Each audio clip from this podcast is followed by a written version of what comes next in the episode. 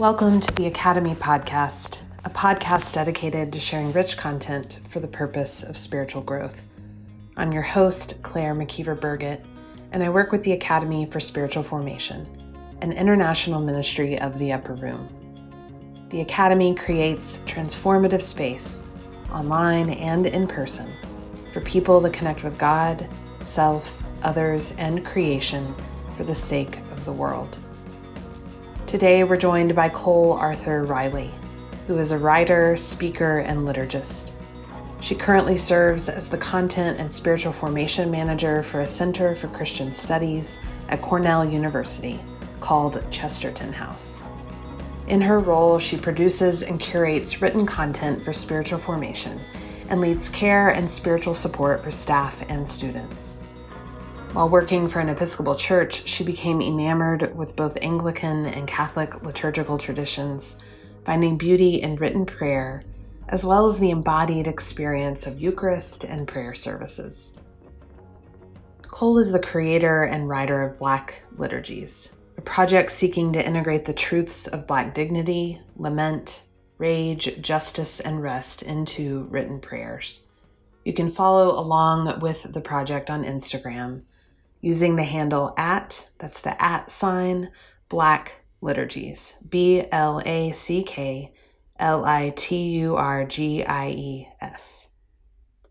Though I spoke with Cole toward the end of October 2020, our conversation felt timeless as I listened to it for edits, of which I made very few, and prepared it to release in the second month of 2021. Broaching topics of spiritual practice, embodiment, expanding liturgy to speak to Blackness, limitations and concerns of social media, and so much more, Cole and I spoke as colleagues, companions, and friends in this liminal space of spirituality and justice, prayer and protest, worship and work. Grab a warm drink or bundle up for a walk and enjoy this conversation between Cole and me. May it illumine, May it challenge, may it comfort, may it invite all of us to be our truest, most beloved selves. Listen on, beloveds. Listen well, listen deep, listen wide. Well, Cole, welcome to the Academy podcast. We're so glad to have you here with us today and um, just, you know, glad to put a face with a name um, beyond what I know of you on social media. And we'll We'll get to that in a minute. But I love to begin these conversations by asking uh, what and who do you come from? Uh, what does it look like? What's the the spiritual sort of geography and landscape of your faith? Um, mm-hmm. Maybe what colors, what smells? Sure. Um, well, first, thanks for having me. Um, and I love this beginning question. Um, I come from Phyllis Marie Arthur, my grandmother, and the strong and tender matriarch of my very loud and um, mischievous family, uh, which includes my father, who raised me, um, my sister, who has taught me what courage is, um, and I have a stepmom who has taught me what loyalty and perseverance are. Um, my family, for the most part, are not confessing Christians. I think some of them probably possess a form of spirituality, but it looks much different um, than my own. Um, so when I think about the geographical landscape of my faith, I think it's marked it's it's marked by a great deal of doubt and skepticism. Um, it probably would smell like the pages of an old book because I cling to stories and um, wisdom of the past whenever I encounter those doubts. Um, yeah, and. I'm trying to think of something tactile. Um, and I think it would feel like the skin of my grandmother because she's always held my hope and belief um, as I've watched her exist and create in a world that is hell bent on diminishing her existence and creativity. Yeah. yeah. So that's that's me. hmm. So where did you grow up? I grew up in Pittsburgh um, for the most part. I, I've also lived in LA for a few of my early years and then Florida. But um, from the age of around six and on, I was raised in Pittsburgh. Right. So kind of a you're in the Northeast right now, right? So mm-hmm. so Northeast person. Yes. You consider yourself that? I do. I do. Okay. It's almost like I, I know no other way really um, because I hardly remember Florida. A lot of my family now lives back in Florida. Um, so okay. I, I see them in visits and um, but I identify with the Northeastern spirit. I'm not going to say hi to you in the grocery store. that's a fault of mine. that's right. I understand that. I do. I was telling you, we were, you know, saying before we kind of got started that I'm from Texas and um, I lived in Washington, D.C. for a little bit. And uh, the people in Washington, D.C. would always say, like, you do not seem like you're from the South. And I would say, Texas is not the South. It is its own thing. And they're like, you have a very similar vibe as those of us, you know, kind of Washington, D.C. and beyond. And hmm. um, I was like, okay, I'll take it, you know. so, anyway, whatever that vibe might be, but that's beautiful. so I've shared some about you in the introduction, um, but I'd love for you to share something with us that we wouldn't find uh, on a website or on a page somewhere and maybe how this ties to your vocation. Mm-hmm. Uh, to what and to whom are you continually being called? Hmm. Yes. Well, something that you wouldn't find in another place. Hmm. Well, you might find this eventually, but you won't find it currently.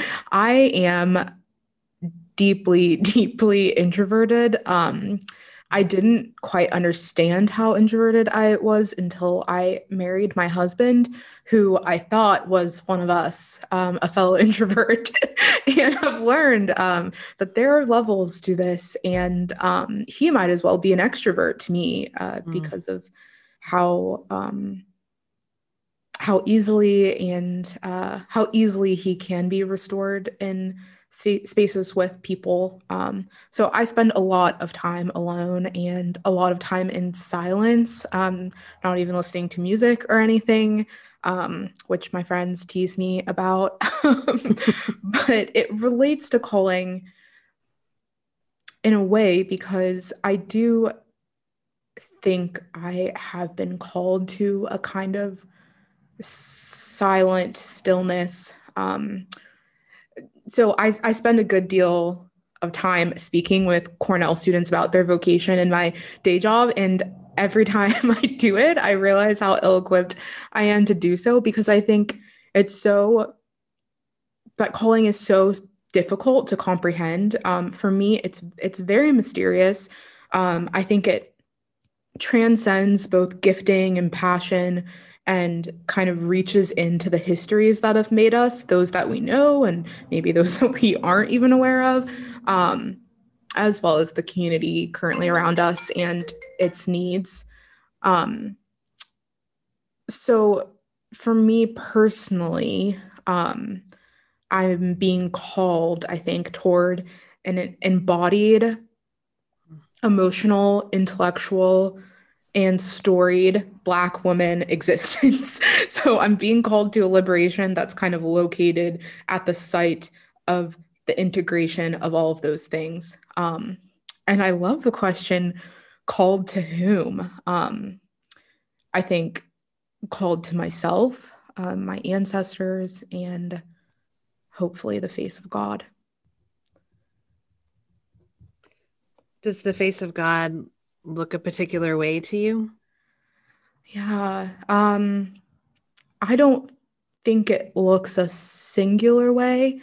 Um and and that's that's part of the beauty but also what makes it so difficult to discern because I think um and hopefully the people listening will understand. I mean, the the metaphoric face of God Um, well, metaphoric, but eh, we won't go there.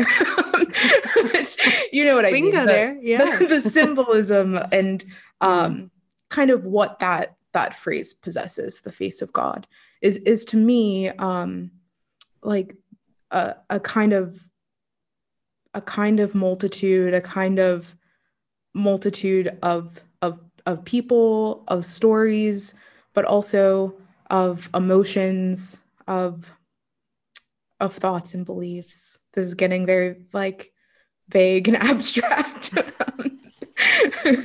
That's it's perfect. I love it. Yeah. Um, is there a particular story uh, that was told to you or that you heard or reheard um, that led you to this articulation of calling to self and others in the face of God, um, the calling to embodiment? I'm just curious. Hmm.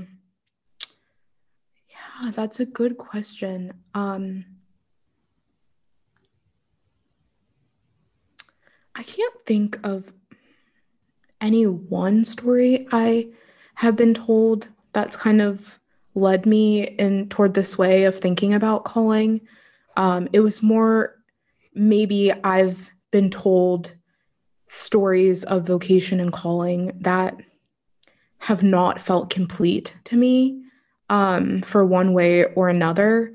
And so slowly I've tried my best to um, articulate like what would make it feel complete.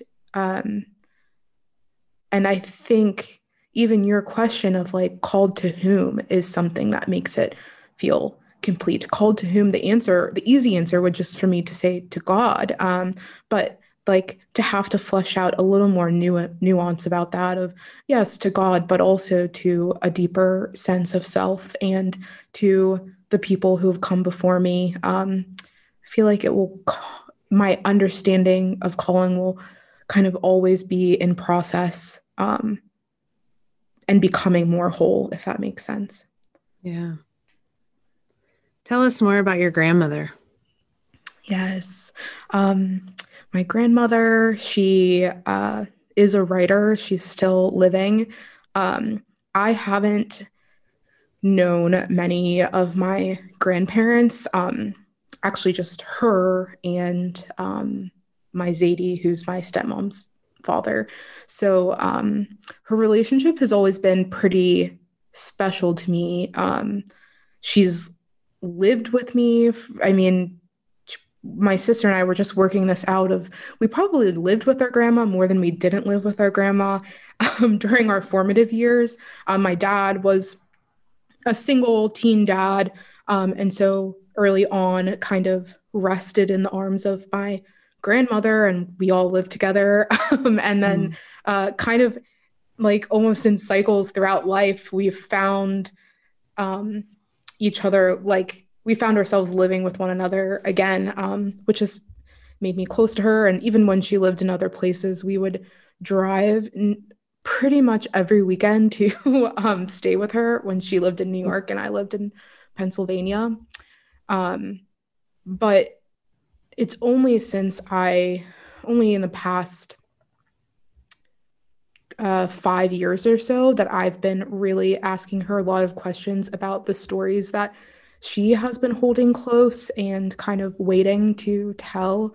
Um, and in that time, I've realized so much uh, overlap and um, kind of mysterious bits of connection that that we have between mm. one another not just in our writing but in um, the things that we remember um, the ways we think about ourselves so yeah thanks yeah i uh, share a name with one of my grandmothers um, her name is clara and i mm. get to be claire and um, there's been some beautiful synergy um, across time and space and mm-hmm. uh, with our connection as well. So, yeah.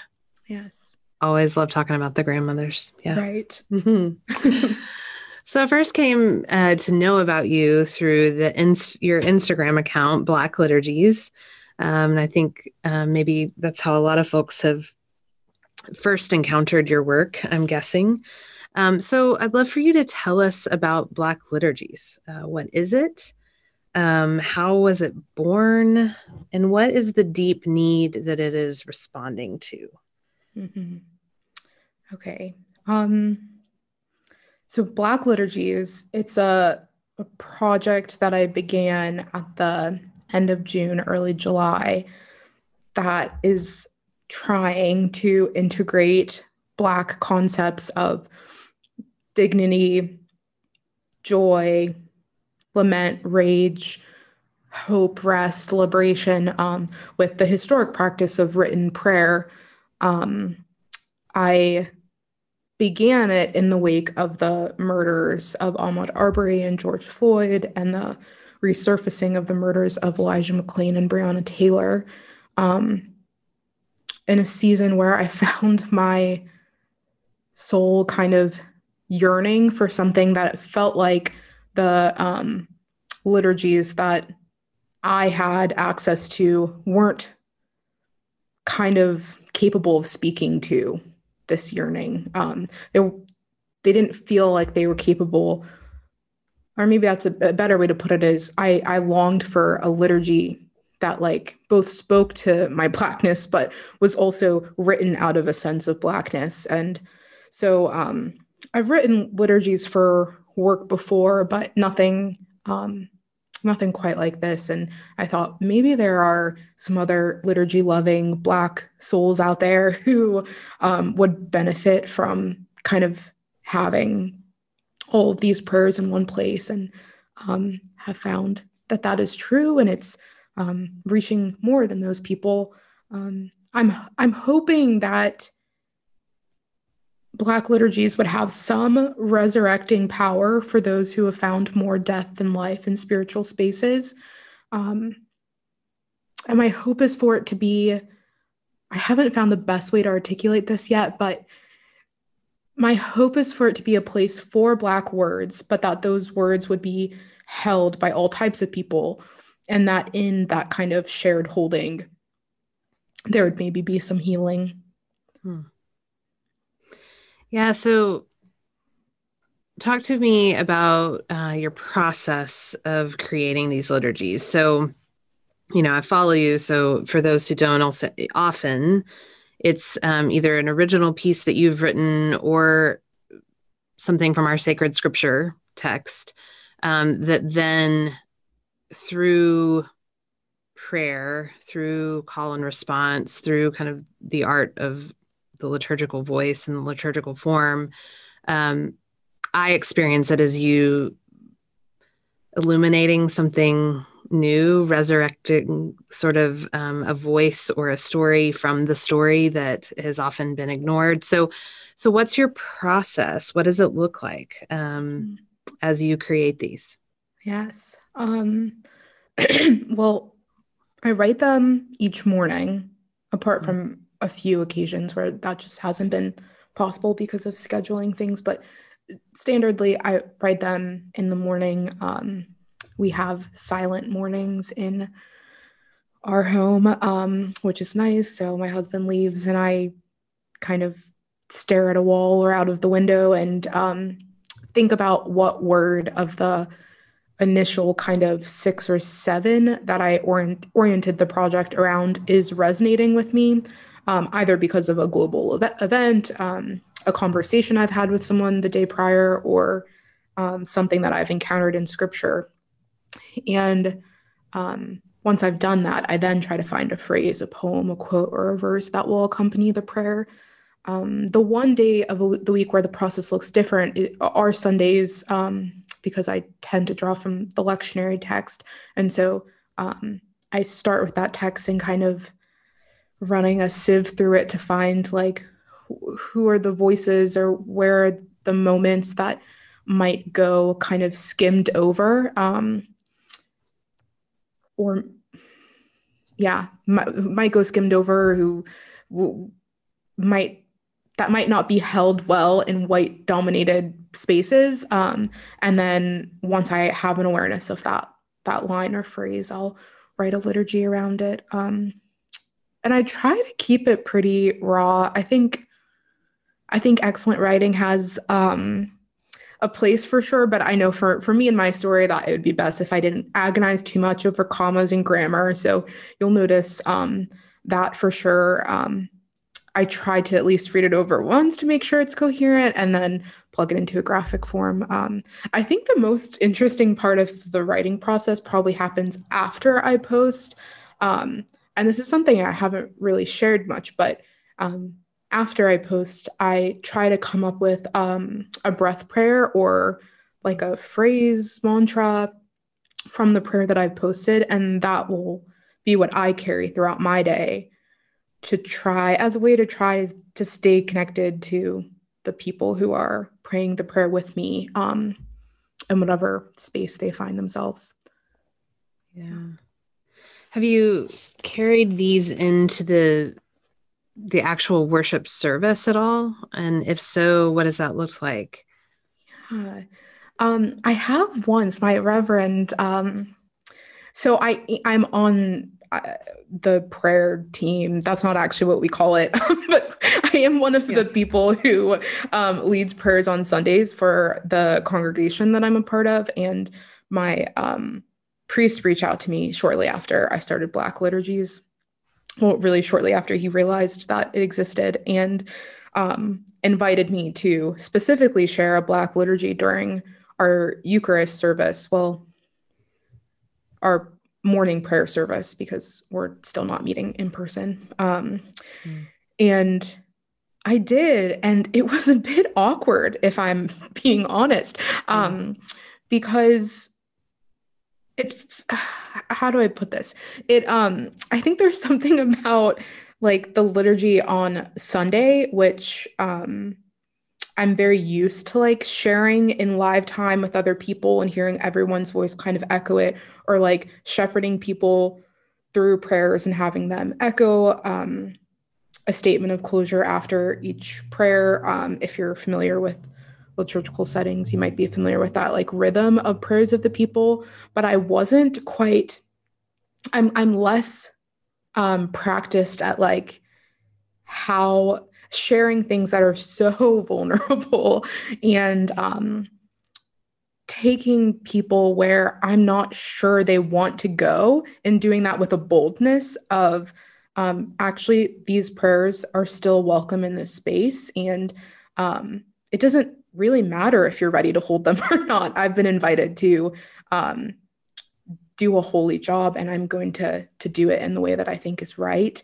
Um, and I think it just required a different kind of confidence. I think of mm. saying this is a Black liturgy, and like it is going to be welcome in this historic, you know, kind of high church space. Um, yeah, yeah. So I'm was it was good for me to to do that, but difficult. yeah. yeah. That's lovely. Um, so, in the fact that you use Instagram as the platform, um, and, and you may be on others as well. I'm most familiar with the Instagram, but um, I have this uh, personal dilemma, um, which I think a lot of people share with social media and screens and these this day and age. Um, and then it has been for me, and I think for all of us, you know, sort of compacted even more uh, since COVID 19 um, showed up is sort of we know, right, the research that being on a screen all the time and mm-hmm. constantly connected is is not good for us mm-hmm. mind body spirit i mean yes. that that is real that is true you know that um, and that it actually you know creates more anxiety mm-hmm. um, in so many ways and yet, right, there's nuance and there's truth in the fact that there are, you know, accounts like yours um, that I follow, that many other people follow, that are a prayer, a spiritual practice, a, a, balm. And so I just would love to hear from you. Like, how do you hold this tension as a, a creator of an account and as someone who um, is posting regularly. Um, and yeah, what is what does it look like for you? What how do you hold the tension and and how do you reconcile with it? Mm-hmm. I'm glad you asked. I'm I've been thinking so much about this. Um, truly, it stresses me out. Um, I don't, I don't know if you've seen the documentary, The Social Dilemma, on yeah. Netflix. Mm-hmm. Oh, it's horrifying. It's horrifying. Right. Um, and I'll say, even prior to watching that documentary, um, I have serious questions about if any human was ever meant to receive the affirmation or critique of 34,000 people at once. Um, I have serious questions about that, especially because of the speed um, at which I've gained followers. Um, yeah, I've been I've been very wary of how I am being formed or deformed uh, in this season and I don't have solid answers yet. Um, and I don't know for sure, but I have a sense that my story and personhood may very well not be compatible with the mass following. Um, I don't know for sure, but uh, it's just a question that I'm having to contend with and examine as I'm trying to make decisions. Um, and as i figure that out make decisions to kind of protect myself um, so one very small and strange thing is i now have a dumb phone um, which just means that it's not a smartphone. So i can use wi-fi to imessage still but it's kind of disabled so that it can't do internet searches. I can't download an app if i wanted to um, so the only apps i have are the weather and a calculator. Um, yeah. and it's been a bit strange and even isolating um, for me, but I think confining certain things to my desktop will be a form of long term stability, I think, I mm-hmm. hope. Um, but I do think um, that there's nuance and that social media has the capacity to be redeemed. I'm just not sure what it looks like. Um, so, yeah. like, I'm trying to think of an example. Okay, I found that social media can be great support for a discipline of storytelling and story holding, um, especially for people who've been more isolated because of COVID, um, or for those of us who don't have uh, relational privilege um, the relational privilege of having people in physical proximity to us who support and honor our full personhood. Um, so I do think of, uh, for some queer people, for instance, social media or being able to connect across great distances has probably saved lives. Hmm. And that's nothing to sneer at. Yeah. Hmm. Yeah. Yeah, I find for me, um,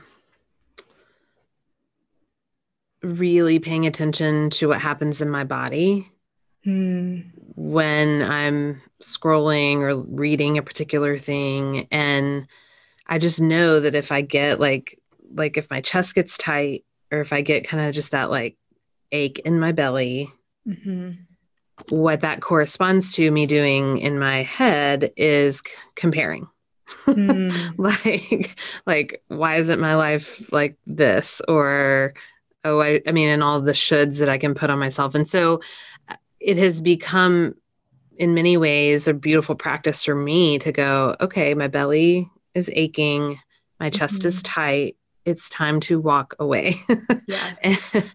um, regardless of how beautiful the post is or how mm-hmm. cute the kid is or yes. how profound you know the meme is right um, and so so that has helped for me. Um, and I have been reluctant to delete it altogether, primarily because of what you just said and offered. There have been and still continue to be um, beautiful ways of connecting uh, that feel um, subversive and powerful um, mm-hmm. for those who have been you know relegated to the margins and you know i i, I want to follow that work.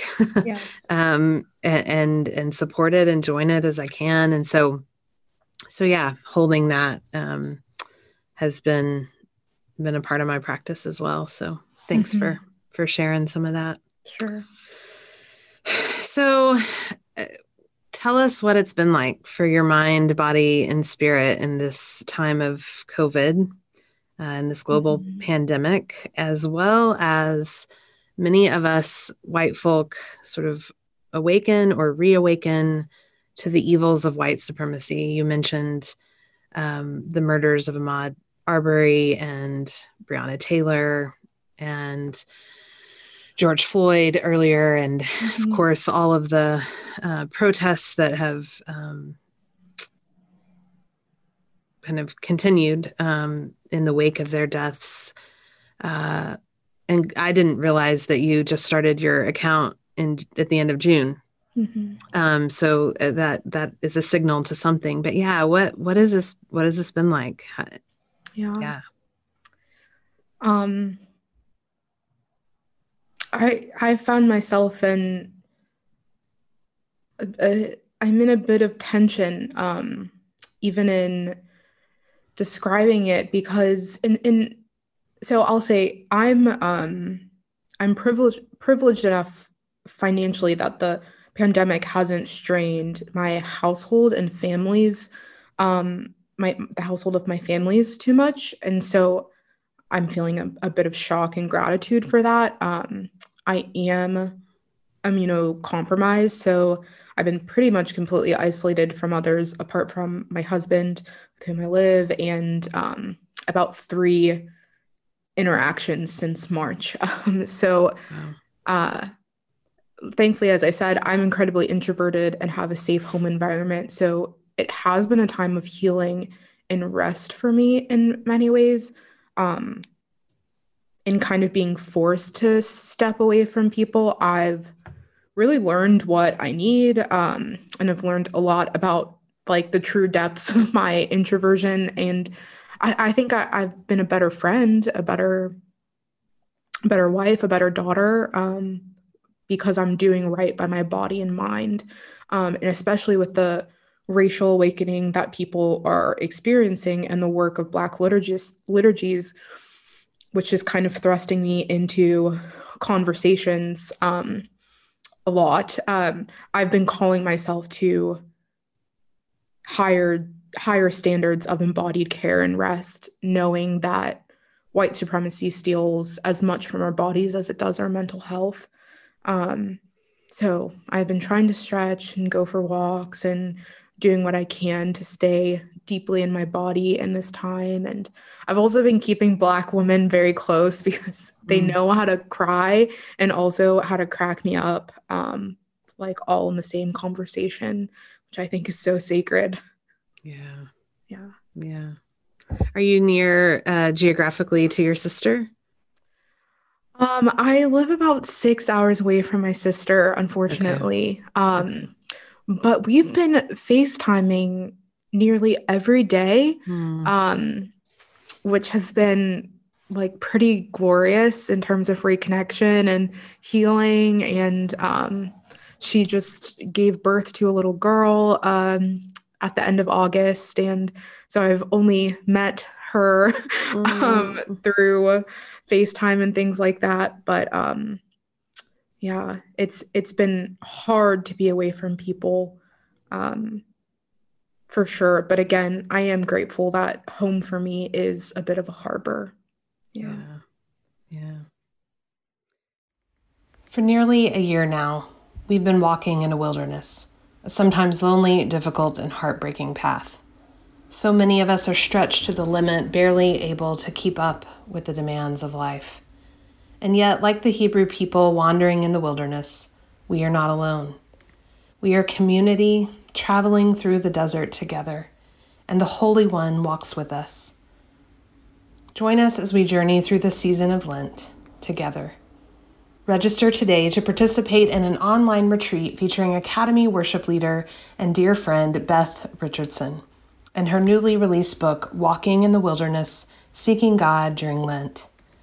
Visit urelearning.upperroom.org and use code ACADEMY in all caps to get 50% off the e course. You can also find Beth's book at bookstore.upperroom.org. So, the Academy holds that anti-racism is spiritual formation and spiritual formation is anti-racism that you cannot divorce the two mm. and that the spiritual life is incomplete without the work of justice mm-hmm. um, and so to paraphrase lilla watson and mlk you know we're not free until everybody's free yes and um, so how in your view and experience do spirituality and justice connect mm-hmm. and play and dance together and maybe what is that view that that picture of liberation? Yeah. Yeah. To me all of spirituality um all of right spirituality is a journey of liberation. And i think that's freedom from you know cosmic evils and freedom from the very specific and demonic system systems and personifications of injustice um, and that maybe to move in spirituality is to contend with these forces and systems and hopefully choose the way of god um, which is to bring justice and repair to what is rendered. Um, yeah. Repeat the second part of your question yeah, just spirituality and justice. How do they connect? Yeah. Dance together. Um, what does that space look like? And then, and with that, you know, if you were p- to paint a picture or mm-hmm. you know uh, of liberation, uh, what would it look like? Yeah. Hmm.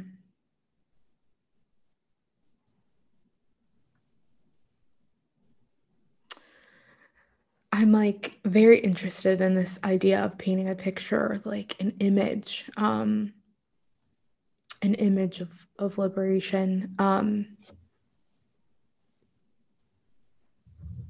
you know, I write a lot under um, under this tree in my yard, and um, this might be too abstract, but there's something about a tree that is like the full embodiment of stillness and like contemplation. And yet yeah. trees are actually pretty loud. Um it's just a different kind of sound um of like many leaves kind of moving at once and, and branches and creaks and things that feel imprecise and maybe mysterious.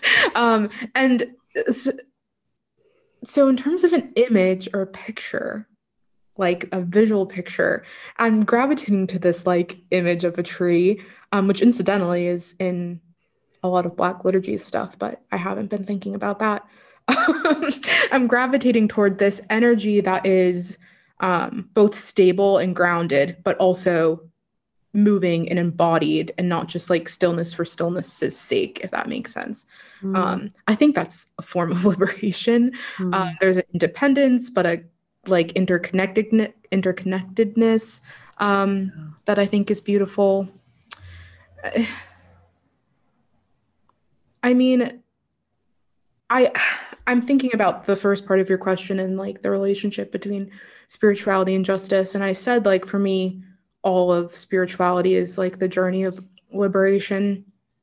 But I think what maybe makes it more nuanced is a spirituality that um, is able to understand that we are both wounded and doing wounding, that we are um, both the hands of injustice and its victims, you know? Uh, mm-hmm. And I think our work, our work in intersectionality and Christian discernment is to discern what spheres of identity have have um, have historically been the receivers of injustice and what spheres of ourselves and stories have been privileged enough to benefit from injustice. Uh, and I think that that's kind of I think that's kind of the work of spirituality to say that like no one is one thing, um, that we are complex mm-hmm. and that it's a complexity worth engaging and even honoring. Mm. Yeah. Yeah. Yeah. I don't know work, if that makes sense. No, it does. I mean, the work you say of honoring, I mean, the work of blessing, right? Mm-hmm. And um I know that I've read, I mean, the work of blessing in Black liturgies um, and the ways that you're blessing um, the stories and the ancestors and yourself in the act of doing it. Um, yeah, so you, know, you talk about a tree. Um, my ne- this kind of goes beautifully into the next thing I'm wondering about is um, groundedness. So, mm-hmm. so who keeps you grounded, or what keeps you grounded, like the tree, rooted in the midst of pain and uncertainty and change? Mm-hmm. Um, and and how do you understand spiritual practice, and what practices help you remain connected to God? Mm-hmm. Yeah. I think I think I'm grounded in practices around memory and remembrance.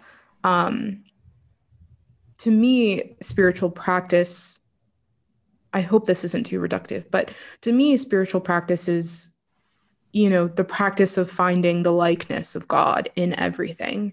Um, and I think this involves uh, kind of sacred attunement to the present, but also um, faithful habits of holding memories and stories and images together. Um, and for me, that keeps me grounded. Someone asked me recently, you know, like, what gives you hope? And I said the kind of the true, but maybe cliche thing of um, like the youth me i am a youth. So that's kind of funny for me to say anyways but i said that kind of because i didn't know what to say and it kind of haunted me after because i'm like you know that's true and good but i don't really think it's so true about me. I think what tends to give me more hope is actually the old and the past um and again both have value but it just tends to be the case that i look back and think there are already people who have endured, you know? Um, yeah. Yeah. Yeah. Hmm. Yeah. Well, something we have in common is that we're both drawn to the Episcopal Church. Yeah. Um, and so uh, I have um, roots. I grew up Baptist and I'm ordained clergy in the Alliance of Baptist Tradition, which is a progressive, oh. uh, progressive group of Baptists. Um, but uh, in the past few years, uh, my family and I have made the transition to worshiping in an Episcopal church. And mm-hmm. um, so I'd love to hear about how you came to the Episcopal church, what drew you there, and what keeps you there. Mm-hmm. Yeah, I, um, after college, I did I I did a year long ministry fellowship at my alma mater, working with college students. But then from there, I moved to Philly and I worked for an Episcopal church um, in Philadelphia. And I don't know why I said Philadelphia. That's so formal. Philly. never said that in my life in Philly. Um, but uh, so I was working for an Episcopal church before I fully even understood it. But um, even before that, I had been attracted to the beauty in Anglican liturgy. Um, but I think what's probably most true about what kept me there um, is I'm a person who's kind of riddled with questions and doubts and uncertainties. And my soul just has a strong bend toward knowing as a form of security, um, which some of that is good. But what I was really needing in that particular season was a kind of spirituality that held more mystery than it did answers. And I think the Episcopal Church holds that really well. Um, and the rites are also very embodied, which being a person who tends to confine herself to her mind, I really needed that as well. Um, at first, it was kind of annoying the standing, the sitting, the kneeling, the standing, the sitting, yeah. the gestures. Um, I'm like, can't we just sit still for a sec? Even the smells and the colors. Um, but slowly I um, realized that those things carry so much meaning. Um, it's a very stimulating and embodied experience, but it's not um, it's not without purpose and beauty. Uh, so now I invite people to services and I say, just come. It's a full on embodied and very strange production, but it's, it's good for the soul. mm, yeah. One of the first um, sermons I heard when we were visiting this Episcopal church, um, they said, you know, when we share in communion and in the Eucharist, um, we hear Jesus say, take and eat, not take and understand. Mm. And that, wow. that brought literally brought me to my knees uh, at the mm. altar because I was in a season of trying to make sense of so much uh, that was happening to me and around me. And um, it was just this beautiful invitation, as you said, into mm-hmm. mystery. Yeah. And, and, and, and took me right from the head just immediately into that deeper place of the heart where mm-hmm. I knew that I could eat and I didn't have to know exactly why yes, yes.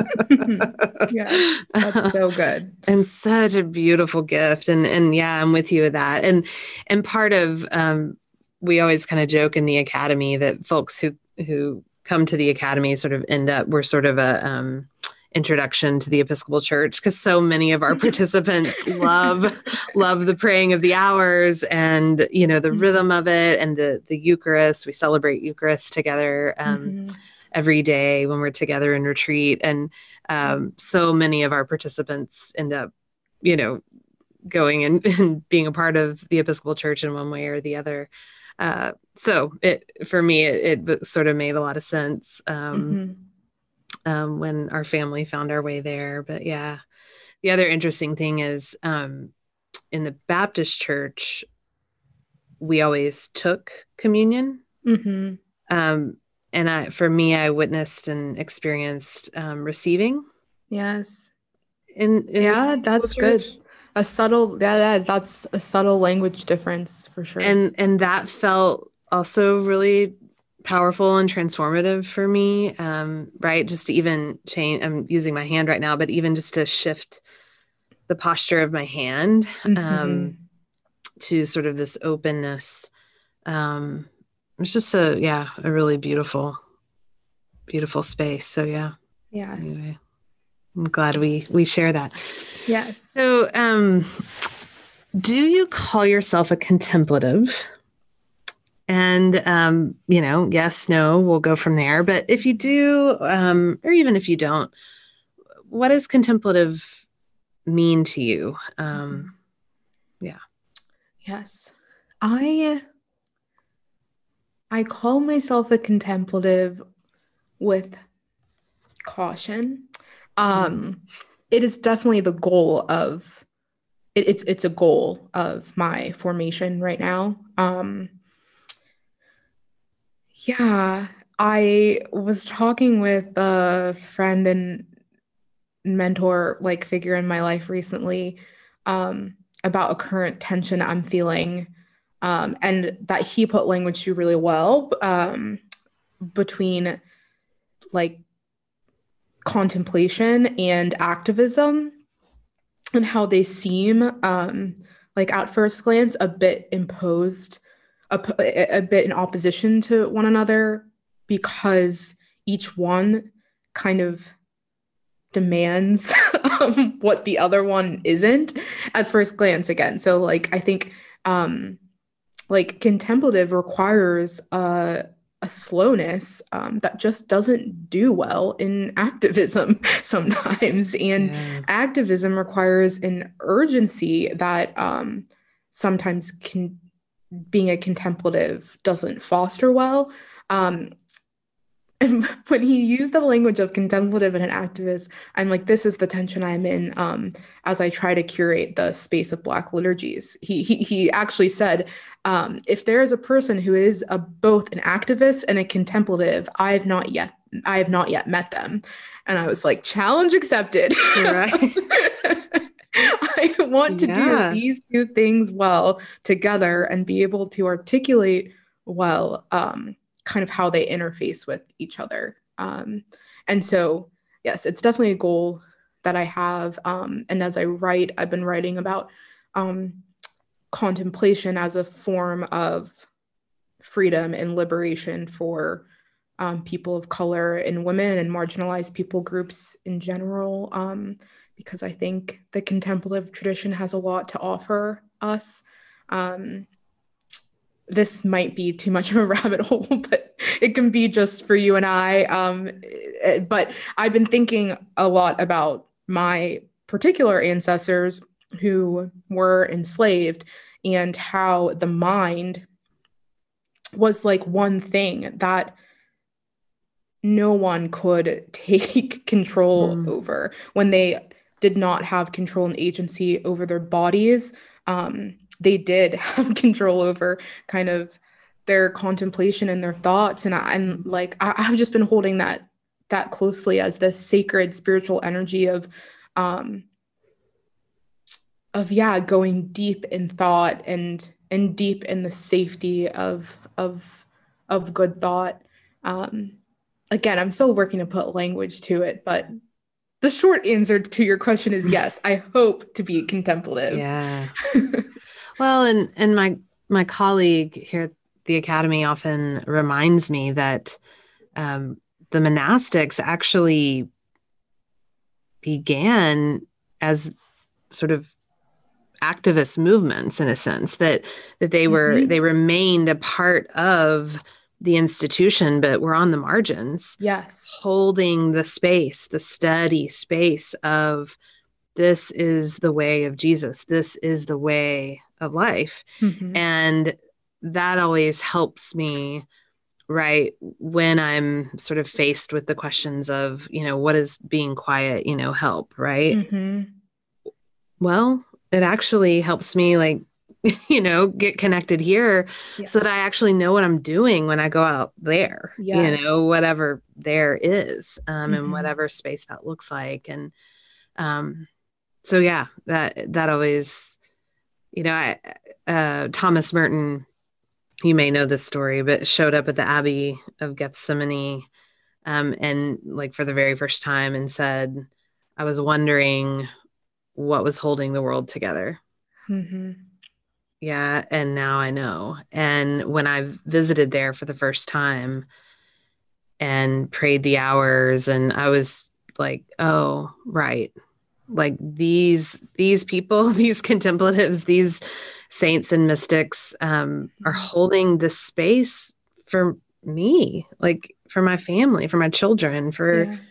for the people that I say I love um, mm-hmm. in a way that that just felt really powerful um, mm-hmm. and that I feel like I can rely on.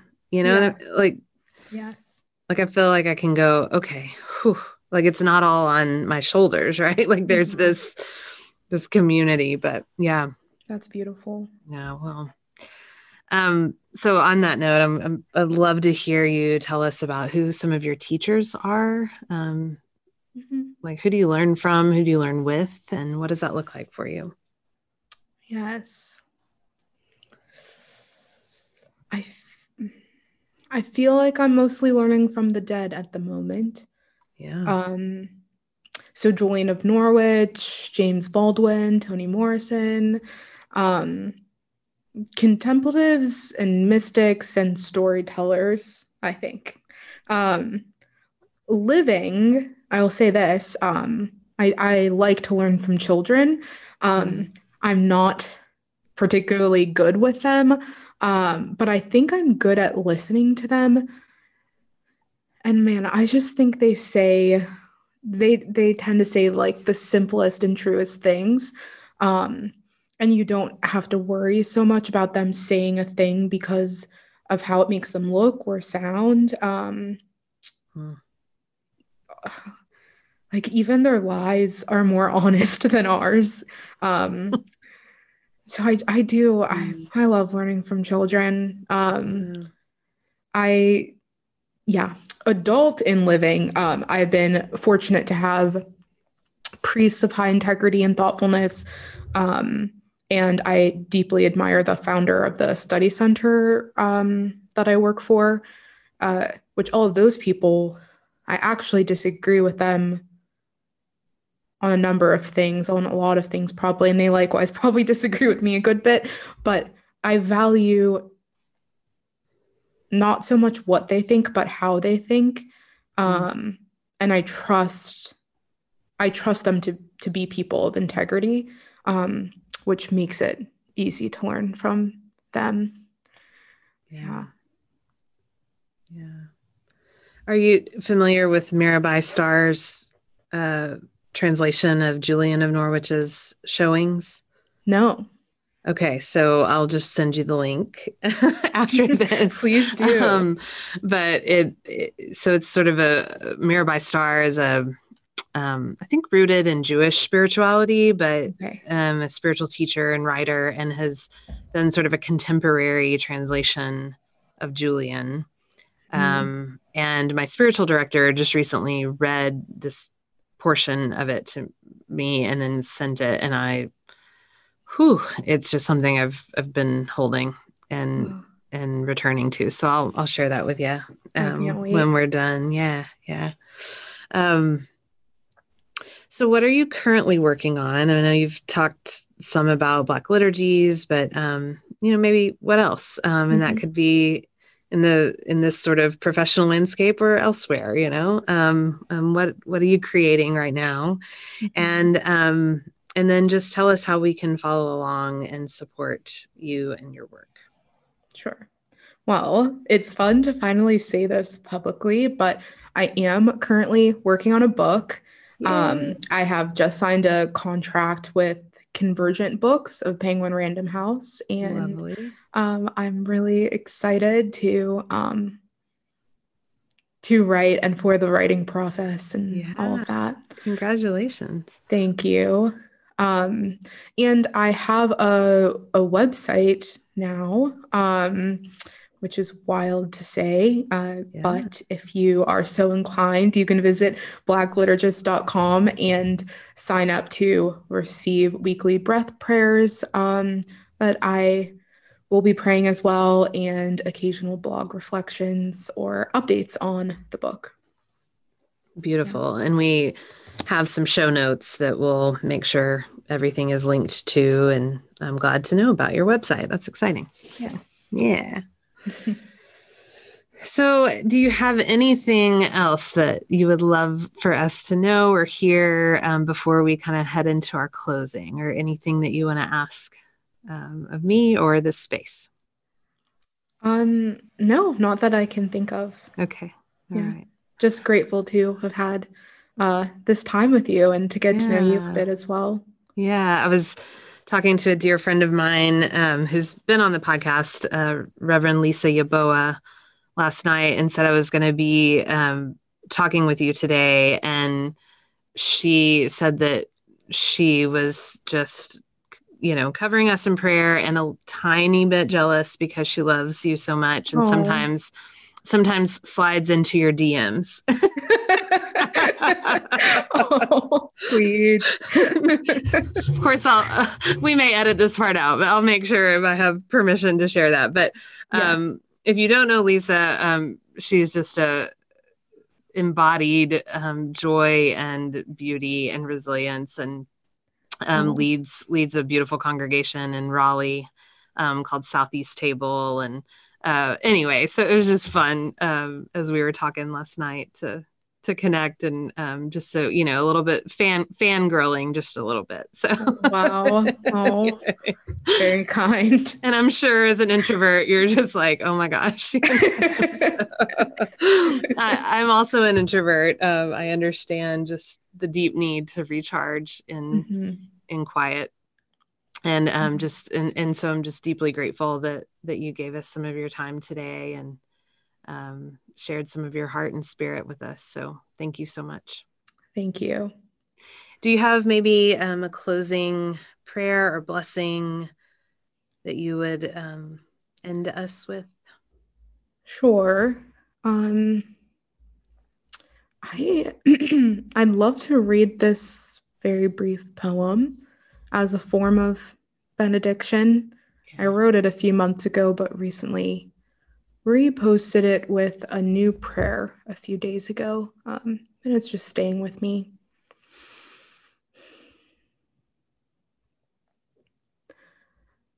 Climb back inside your body. No more split selves, minds without skulls. Don't let them slice you apart. Flail and shake like a haunting. You are alive. Thanks for having me. Amen. Thank you. So good to see you.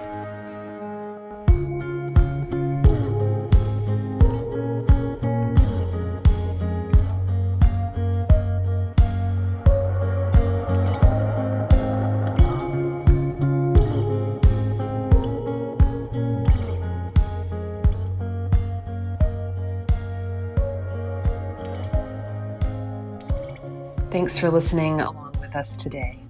For more information on how you can begin and continue the work of anti racism, visit the Academy resources page at academy.upperroom.org backslash resources.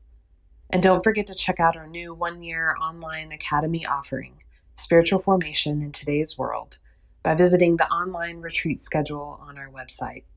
We'd love to welcome you into this new endeavor of spiritual formation online together.